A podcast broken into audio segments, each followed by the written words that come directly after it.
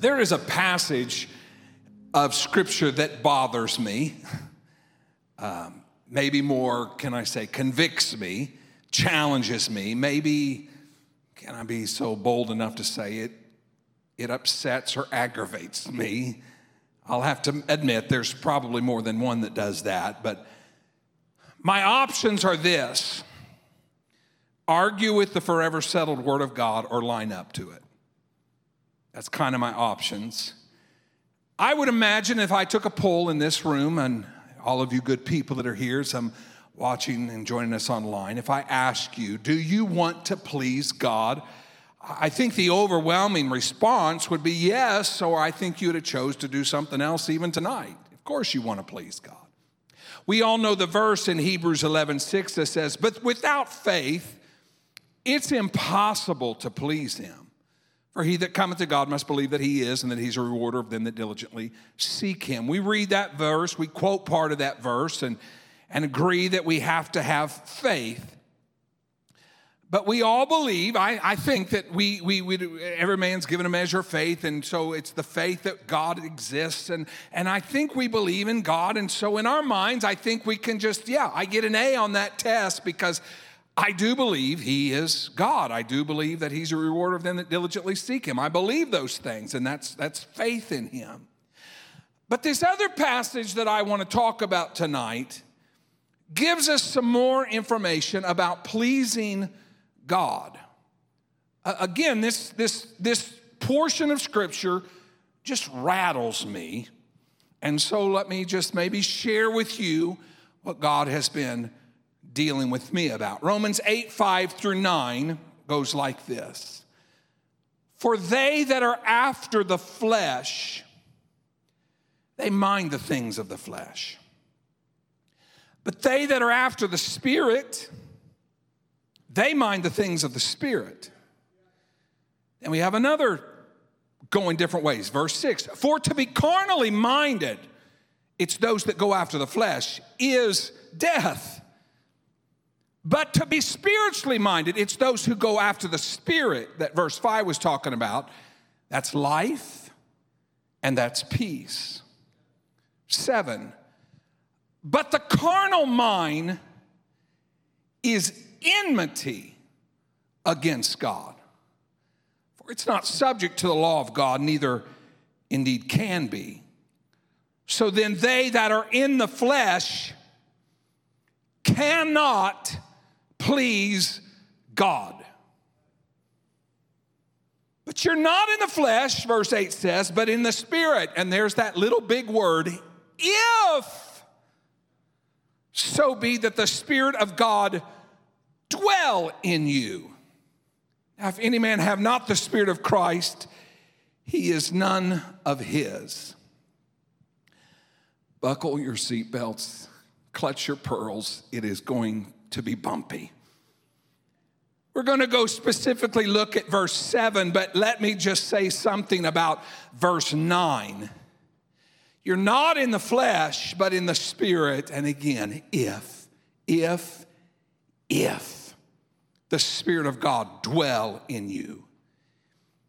In order to not be in the flesh, in order to not mind the things of the flesh, in order to walk after the Spirit, you must have the Spirit of God dwell in you. Hmm. Not just talk in tongues, not just attend church, not just be nice to your neighbor, not just clap your hands during worship songs. The Spirit must dwell in you. It must reside, it must take up residence. This is not a picture of a vacation home. This is not a picture of going to visit somewhere and staying at a hotel. It is if I ask you the question, Where do you live? And you gave me your address. Where do you pay the bill? What do you pay the bills for? What is that place of abode? Where do you spend 90 plus percent of every night, possibly. That is your home. That is your residence. That's where you abide. The Bible tells us that we are not in the flesh, but in the spirit if the address for the spirit is your life. Not just a place that he visits you on the weekends or when you're in trouble, but if the spirit abides in you and even the rest of the verse. If you don't have the Spirit of Christ, you're none of His. In the context, it is if the Spirit does not abide, does not stay Monday through Sunday, 365, 24 7, then the Bible says you're none of His but I sing in the choir. That's not the deciding factor. But I'm on the pastoral staff. That's not the deciding factor. But I'm faithful to the house of God. That's not what the verse is saying to look at. But I'm a large donor to the kingdom of God. That doesn't make you His. I've been raised in this, and four generations previous to me have been raised in this. That's not the qualifier. According to the Word of God, in order for you to say that you belong to Jesus, is if He abides, if He lives, if He takes up residence at all times in you. Hmm. He's my everything. No, he's not if he doesn't abide in you. He's my heavenly father. No, he's not unless he abides in you. He's my Lord and Savior. No, just declaring something does not make it so. He has to be Lord of everything, Lord of all, and Lord all the time. I'm telling you, this passage of scripture has worked me over. I can look all spiritual, I can sound all spiritual, I can act all spiritual, I can proclaim to be spiritual. But if he does not abide, if he does not live in me. It is more than I'm not spiritual, it's even to the point I don't belong to Him. I want to come back to this passage in Romans, but let me take a little detour and let's look at John 15 for a moment. I, I, taught an entire series on this some time back, but I, I want to touch on something here. Let's, let's go to John 15, 1 through 6 where Jesus is speaking. He said, I'm the true vine, and my Father is the husbandman. Every branch in me that beareth not fruit, he taketh away. And every branch that beareth fruit, he purgeth it, that it may bring forth more fruit. Now you are clean through the word which I have spoken unto you. Abide, there's that word again. Abide in me I'll abide in you. As the branch cannot bear fruit of itself except it abide in the vine, no more can ye, except ye abide in me. Five, I'm the vine, ye are the branches. He that abideth in me and I in him, the same bringeth forth much fruit. For without me, ye can do nothing. If a man abide not in me, he's cast forth as a branch and is withered, and men gather them and cast them into the fire, and they're burned. The fruit of a branch is the end product of all it has done with what has been taken in through what it's connected to. Okay, let me say that again. I know that's kind of a it's a it's, there's a lot to this, but listen close. The fruit of a branch, that's the end product of all that that branch has done with what it has taken in through what it's connected to. Jesus is saying the same thing is true with people. What you produce has everything to do with what or whom you're connected to. Let me read again another verse, a few verses in Matthew 7, starting at verse 15. Beware of false prophets which come to you in sheep's clothing. They look the part, but inwardly they are ravening wolves. Ye shall know them by their fruits. Do men gather grapes? Do men gather grapes of thorns or figs of thistles? Even so, every good tree brings forth good fruit, but a corrupt tree bringeth forth evil fruit. I'm reading the word to you. A good tree cannot bring forth evil fruit.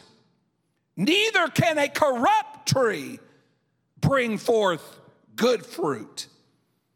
Every tree that bringeth not forth good fruit is hewn down and cast into the fire. Wherefore, by their fruits ye shall know them. You're going to bear fruit. And everyone can tell where you abide and who abides in you by the type of fruit you are bearing. So I ask the question where are you getting your nourishment from? What are you connected to? Where are you getting your water, your food? Are you getting water from the rivers of living water? Are you getting fed by the bread of life? Or are you connected to something else? I'm talking about abiding here. God abiding in us and us abiding in God. When you are getting your nourishment from the vine, there is some fruit it will never produce. That's what the word tells us. Let me read another passage of scripture that paints a very clear picture for us if we're willing to hear it and let it speak to us. Galatians 5 16, several verses here. This I say then walk in the spirit, and you'll not fulfill the lusts of the flesh. For the flesh lusteth against the spirit. That's that enmity with God. And the spirit against the flesh. And these are contrary the one to the other, so that ye cannot do the things that ye would. But if ye be led of the spirit, you're not under the law. Now that gets real good nighttime reading here to go to sleep on, but now the works of the flesh are manifest, which are these. I'm not gonna, we can do all kinds of word studies. We're not going to just go quickly through these. This is those who walk not after the spirit, but after the flesh. These are those who don't mind the things of the spirit, they mind the things of the flesh. These are the people who have a carnal mind. These are the people who, at, who, who are at enmity with God. This is the type of fruit that they are bearing adultery, fornication, uncleanness, lasciviousness, idolatry, witchcraft, hatred, variance, emulations, wrath, strife, seditions, heresies, envyings, murders, drunkenness, revelings, and such like of the which I tell you before, as I have also told you in time past, they which do such things shall not inherit the kingdom of God. But if you follow after the Spirit, if you're connected to the vine, if you're if you are do you mind the things of the Spirit, there's some fruit here that sounds a whole lot better love, joy, and peace, long suffering, gentleness, goodness, faith, meekness, temperance. Against such there is no law. And they that are Christ have crucified the flesh with the affections and lust. If we live in the Spirit, let us also walk in the Spirit. Let us not be desirous of vainglory or, or boastful or, or conceited, provoking one another, envying one another. Are we, are we getting this yet? This is some serious stuff that I think the Word of God proclaims to us about if we are going to abide in Jesus or if we are not. We must be connected to the vine. The Word must have more influence in our life than my friends, my family, the media, anything. He has to have preeminence in my life. We are kidding ourselves if we think that somehow we can sneak into the kingdom of God.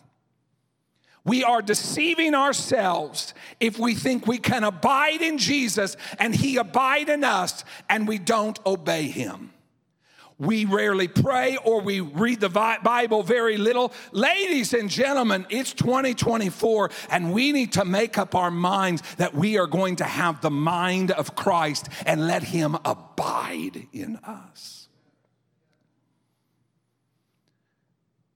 It's amazing what begins to happen to my wishes and my wants and my desires and my opinions when I start abiding in Jesus. Maybe my Bible study is kind of twofold tonight. One is I want everybody to be part of the kingdom, I want everybody to get to heaven. But the second may be a little more self serving. It's a lot easier to pastor a church where people are spiritual. And before you cast stones, it's a lot easier to be married if you're spiritual. It's a lot easier to raise children if you're spiritual. It's a lot easier to have your job if you're spiritual. There's so many things that are better off when we follow after the Spirit. Where God wants to take this church, we have to be Spirit led. I know that sounds silly when we're talking about what we consider to be a spiritual institution, but I'm trying to push us all a little here at the beginning of the year that we have to allow God to abide in us, take up residence in us, move some furniture around if he has to, throw some things out if he doesn't like it. He has to live in us. I said I'll get back to Romans 8, so here we go. According to the passage, they that are living in the flesh do what the flesh wants, those who live in the spirit do what God wants. If you're in the flesh, that leads to death, was the next verse. If you spiritually minded, that leads to life and peace. And then the writer even gives a reason. And this is what I want to look at at the remainder of our time together. Romans 8 7, the reason. Because the carnal mind is enmity against God. Paul is writing, and, and Paul's don't pull any punches way says the carnal mind is enmity against God. That, that's quite a heavy statement. That's quite a serious accusation of the carnal mind. Because if we're thinking carnally or fleshly, again, that's, that's not spiritual, that's not a spiritual mind. Now, when we look, let's go back to Genesis real quick and let's think of this. When we look Man was created in the image of God. God walked with man in the Garden of Eden in the cool of the day. So that type of accusation that he created you in his image and in and, and, and you and man walked with God, and now he's saying that your carnal mind is enmity against God. And again, if we stick to Genesis, this all happened in the garden. The fall of Adam was really everyone's fall. We, we all fell kind of with him. So now, this carnal mind, oh, it's the same mind that was created and was holy and made in the image of God. It is now tarnished and fallen and sinful, and he is at enmity with God. Some translations would say the mind of the flesh is enmity against God. That, that, that, natural mind that was given to us from our fallen condition, the, the fleshly mind, the, the passions of the soul, the lust that we have, that's what has gone astray and is now at enmity against God. To maybe drive this home just a little bit further, the Apostle Paul says the carnal mind is enmity against God. He's not saying the carnal mind is merely opposed to God it is in and of itself enmity. It is not just corrupt, it's corruption. It's not just rebellious, it's rebellion. It's not just wicked, it's wickedness. It's not just it's not at enmity with God. The carnal mind is enmity against God. Not just an aversion to his dominion and his laws or his doctrines, the carnal mind is against God. Just for the sake of even furthering this, we can look through the history books, read accounts of people who were left to their own way. The Bible even sometimes says that they all got in trouble and doing all these things. It says, because every man did according to what he wanted to do, what he thought was right. Let me read some more passages Romans 3 9. Going through verses here. What then are we better than they? No, in no wise, for we have before proved both Jews and Gentiles that they are all under sin. As it is written, he's quoting the psalmist here there is none righteous, no, not one that there's none that understandeth, there's none that seeketh after God. They're all gone out of the way. They are all together become unprofitable. There is none that doeth good, no, not one. Listen to this. Their throat is an open sepulchre. With their tongues they have used deceit. The poison of asps is under their lips, whose mouth is full of cursing and bitterness. Their feet are swift to shed blood. Destruction and misery are in their ways, and the way of peace have they not known. There is no fear of God before their eyes. Again, it is a very, very bleak and terrible picture of the carnal mind. And I know. Oh, I, trust me, I've wrestled. I, know that we want to argue and wrestle this down, and because we attend the sanctuary, and I'm the pastor here, and because we proclaim to know and love Jesus, I again ask the question Is he abiding in you? Don't recoil in thinking, I'm not like them. No, maybe not to the fullest extent as some evil that has been done. But, ladies and gentlemen, then I warn that we don't excuse ourselves either. I love this thought from Charles Spurgeon. He wrote, The, the best of men have been always the readiest to confess their depravity.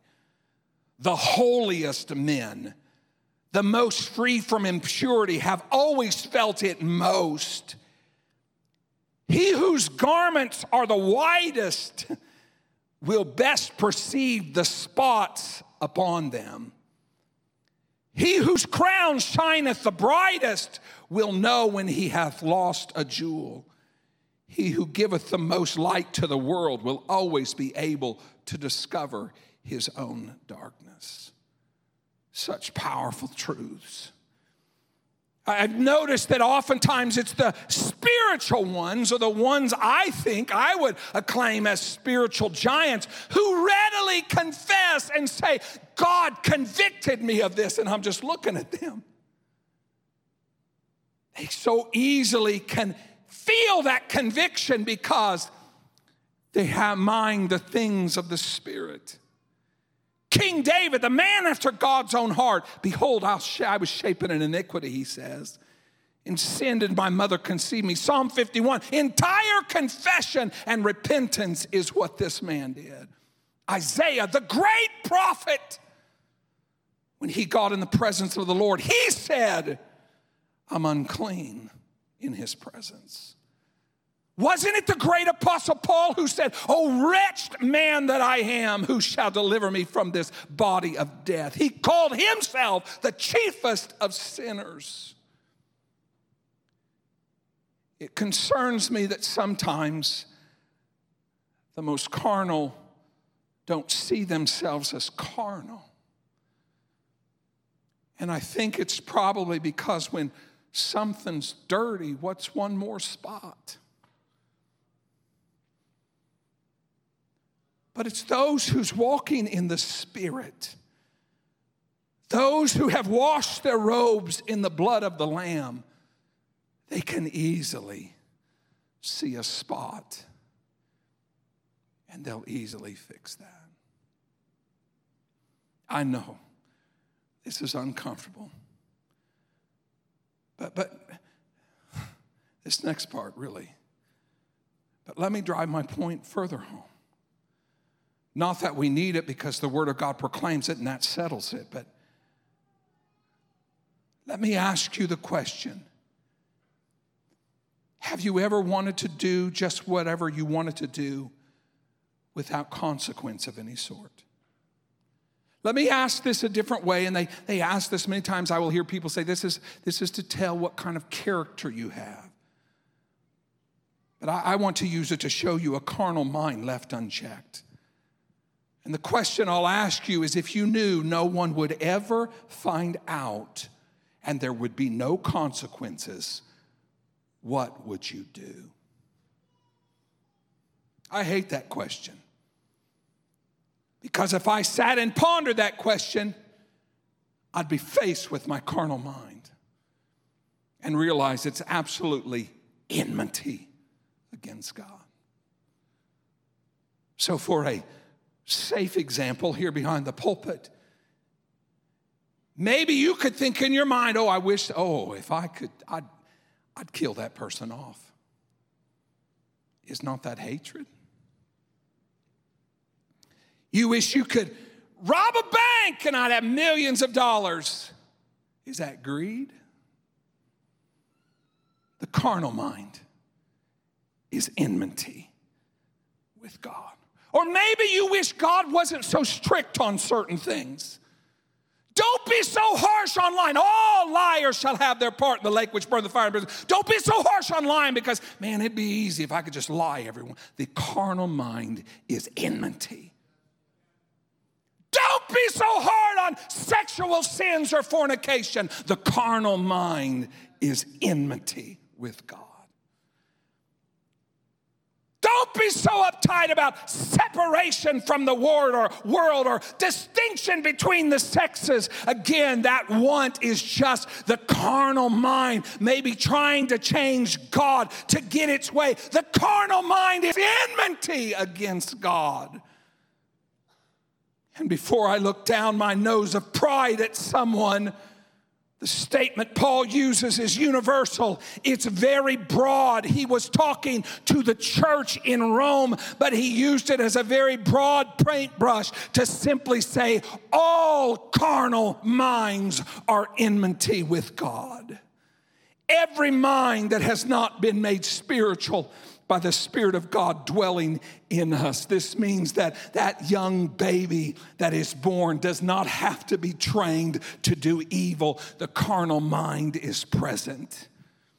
Oh, I believe we need to train our children in the Lord and we need to live right before them, but they have a carnal mind. Ladies and gentlemen, and moms and dads, and grandmas and grandpas, and church at large, the best thing we can do for our children is teach them how to let God abide in them.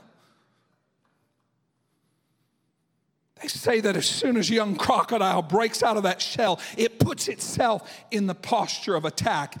It wasn't trained, it's part of the nature. Take a lion born in captivity, train that lion all you want, try to domesticate it all you want, and that lion is still in there, and that fierce, wild nature is still part of it. Again, I don't want to compare us to animals, but the nature is there. The carnal mind is enmity. You can go to church. You can listen to the Word of God being preached. You can be a part of a team and volunteer. You can dress right, you can act right, and do the best that you can to live right. What I'm getting at is if you can look the part and not be the part. You can have an outward, somewhat superficial religion. But if you have a carnal mind, a carnal nature, you are still at enmity against God. Good night, Brother Bland. Your vacation not very good? 2024, and this is the this is the best you got coming back to us. I'm sorry. I don't want to come across any way but highly concerned. This is not my message. This comes, I'm reading scripture to you tonight. If we have not been changed and converted and have a new heart where old things are passed away, transformed by the renewing of our mind. If He's not abiding in us, we are minding the things of the flesh, and that carnal mind is enmity against God. We can argue that we feel the presence of God, wonderful. We can argue that we talk in tongues on occasion, great. We can state that we've been baptized in His name, that's exciting even declare that we've been used in the gifts of the Spirit, and what a privilege. None of that negates the fact that the carnal mind is always and at all times enmity against God. So let me read another passage from Charles Spurgeon so you can blame him and not me. The wolf may sleep, but it's still a wolf still. The snake with its azure hues may slumber amid the flowers, and the child may stroke its slimy back, but it is a serpent still. It does not change its nature, though it is dormant. The sea is the house of storms, even when it is a glassy as a even when it is glassy as a lake. The thunder is still the mighty rolling thunder when it is so much aloft that we hear it not. And the heart, when we perceive not its bubbling over, when it belches not forth its lava and sendeth not forth the hot stones of its corruption, it's still the same dread volcano. At all times, at all hours, at every moment if you're carnal, he says, you're each one of you enmity against God. It would seem maybe unfair to try to help you appease your conscience and continually live in a way that's causing you trouble. If God's not abiding, continually abiding, in control, Lord of everything, then I feel very compelled to tell you strap in your seatbelts. You're against God. We cannot be a spirit led church. We cannot have a spirit led life if we are against God. Our carnal mind is hostile against the things of God to this group I'm speaking to, I can honestly say, from what I know of you, you're all wonderful people and great people, and I thank God for you daily. You, you want to do right, you want to have revival, you want God's will to be done, but is that just lip service? Is that just what we think and not how we live our lives? Folks, we cannot be carnal. And the only way not to be carnal is to let God abide in us. Holiness does not make sense when you're carnal. Separation from the world is silly when you're carnal. Exuberant praise is awkward and unnecessary when we're carnal. Being so adamant about preaching the truth of the Word of God to the point of possibly offending is ridiculous to the carnal mind. He is our maker, He's our creator, He's our king, He's our heavenly father, yes, but He's also our legislator, our lawmaker, and our ruler. In Him I live, I move, I have my being. He is sovereign and supreme. For us creatures, who are fully dependent on Him. What type or size or level of sin is it to be at enmity against Him? I'm not saying that if we remain carnally minded, we, we may not be able to follow the Holy Ghost in, during a service. Or if we remain carnally minded, well, it's just, it's not a good idea and we, we may not be able to, to, to understand some things. No, I'm not saying it's just that.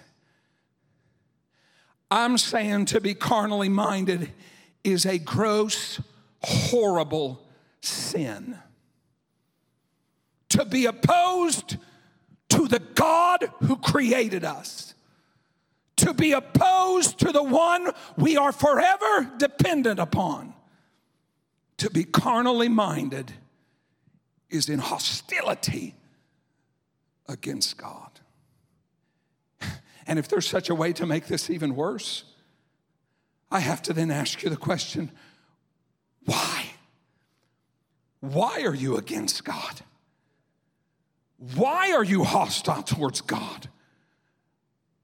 Why do you have a carnal mind? Is it pride? Is it you won't submit to anyone or anything? Is it will not you'll not put your flesh under subjection? And as the scripture says, crucify the flesh. Is that the, is it laziness? You won't take time to abide in Jesus? Is it selfishness? You won't allow him to rule in your life? and clean things up how He wants it to be? Is it you're so blinded by sin or, or the God of this world you don't even realize what you're doing? I understand why there would be maybe some of you not real happy with me or aggravated or hostile or my worst concern is that you're in denial towards what I'm saying tonight because this isn't easy to hear. It's not easy to preach. It's not easy for God to work me over with this. I told you this passage has torn me up, but it is the word of God says this. Choose who you'll serve. There's no third option. Two masters, you'll serve one and hate the other. Period. Case closed. We can argue until we are blue in the face that we love God, that we love the things of God. But again, I don't want to be a broken record, but I'm going to drive this home the best I can. But is Jesus abiding? When he abides in you and you in him, there is communion, there is listening, there is obeying, there is praying, there is crucifying the flesh, there is ingesting the word, there is submission, there are marks of devotion. We bear certain fruit, we come out from among them, we are separated to God when he abides. Your fruit is showing where you are drawing your nourishment from. If God is abiding in you, there are certain places He won't go. If God is abiding in you, there are certain songs He won't listen to. If God is abiding in you, there are certain things He won't wear. There are certain thoughts He won't think. There are certain things He won't watch. There are certain things He won't say. That's if God's abiding in you. Beg of every one of us to be real and let God speak to you. Be honest with yourselves. If the things of this world are more desirous than the things of God, we may be carnally minded.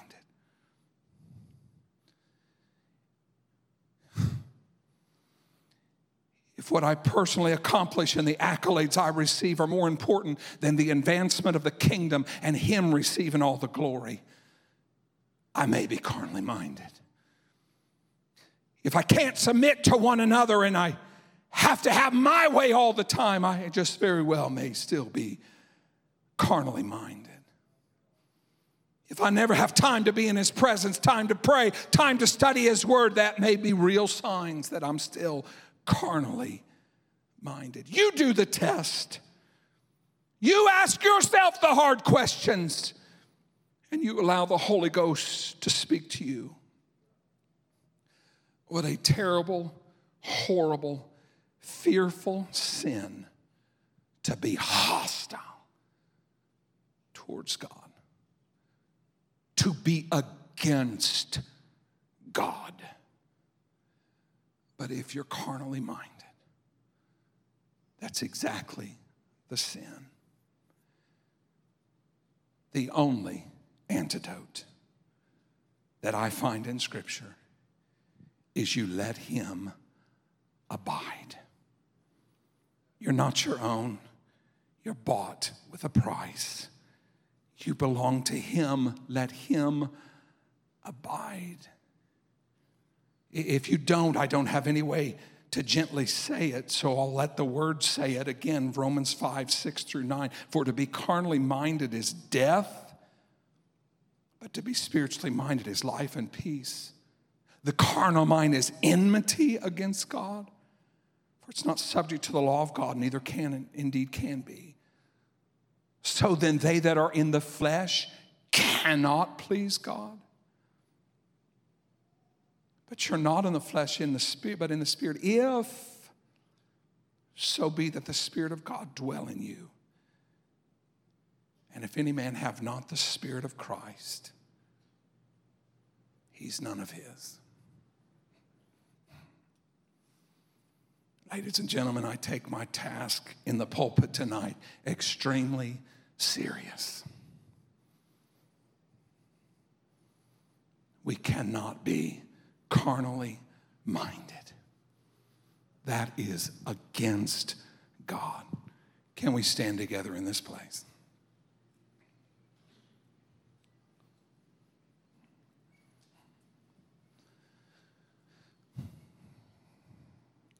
And again, I, I, I, know I shouldn't apologize, but a heavy, heavy sermon. I realize that. But, but folks, this, we can't go where God wants us to go. There will be constant fighting and confusion and stuff when I've got to have, because it's against God. When God moves and says, let's do this, the carnal mind will fight against that. And the carnal mind bears fruit that you don't want to have in your family and we don't want to have in this church. God help us. Somebody pray that His Spirit will abide in you.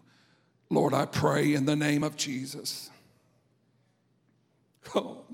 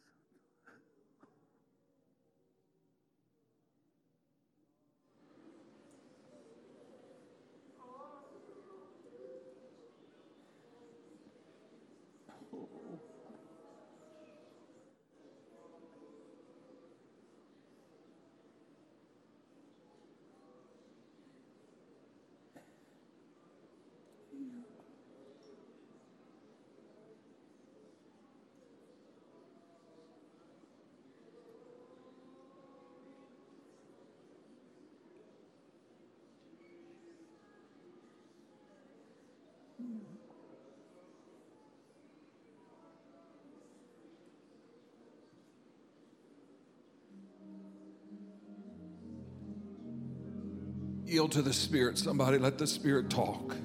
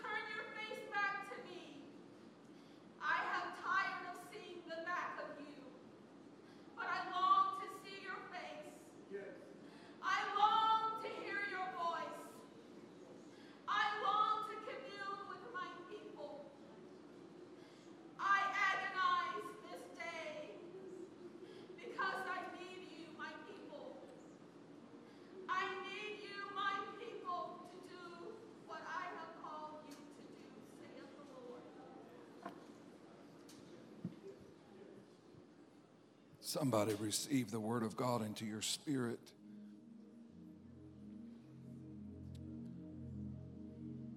Yes, oh God.